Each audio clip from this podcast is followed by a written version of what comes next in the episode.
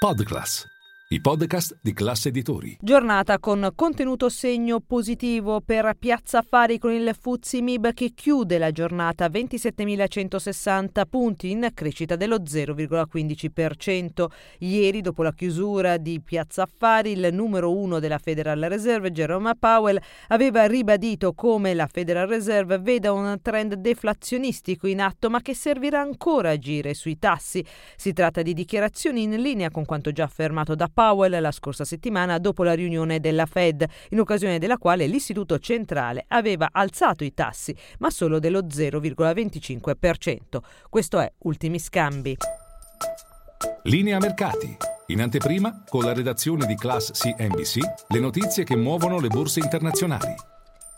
Sul fronte dei dati macroeconomici nel 2022 in Italia le vendite al dettaglio sono cresciute in valore rispetto all'anno precedente più 4,6%, ma sono diminuite in volume meno 0,8%. In tutto questo i rendimenti dei titoli di Stato dell'Eurozona hanno chiuso in rialzo. Il Bund tedesco è salito di 4 punti base al 2,36% con lo spread BTP Bund che ha chiuso intorno a quota 187 punti.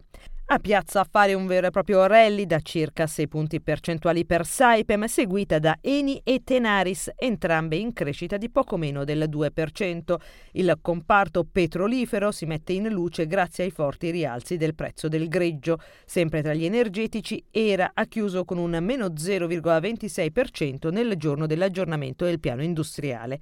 Brillante Inuit, in crescita di oltre 2 punti percentuali, su cui Equitasim ha alzato il prezzo obiettivo a 12,4 euro, confermando la raccomandazione buy, ovvero comprare.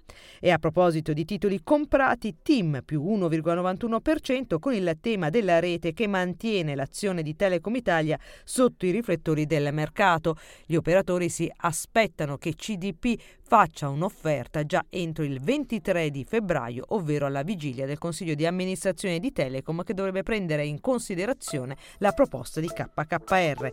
Tra i bancari, infine, prese di profitto dopo i recenti rialzi sul banco BPM che ha reso noto i conti del 2022 superiori alle attese.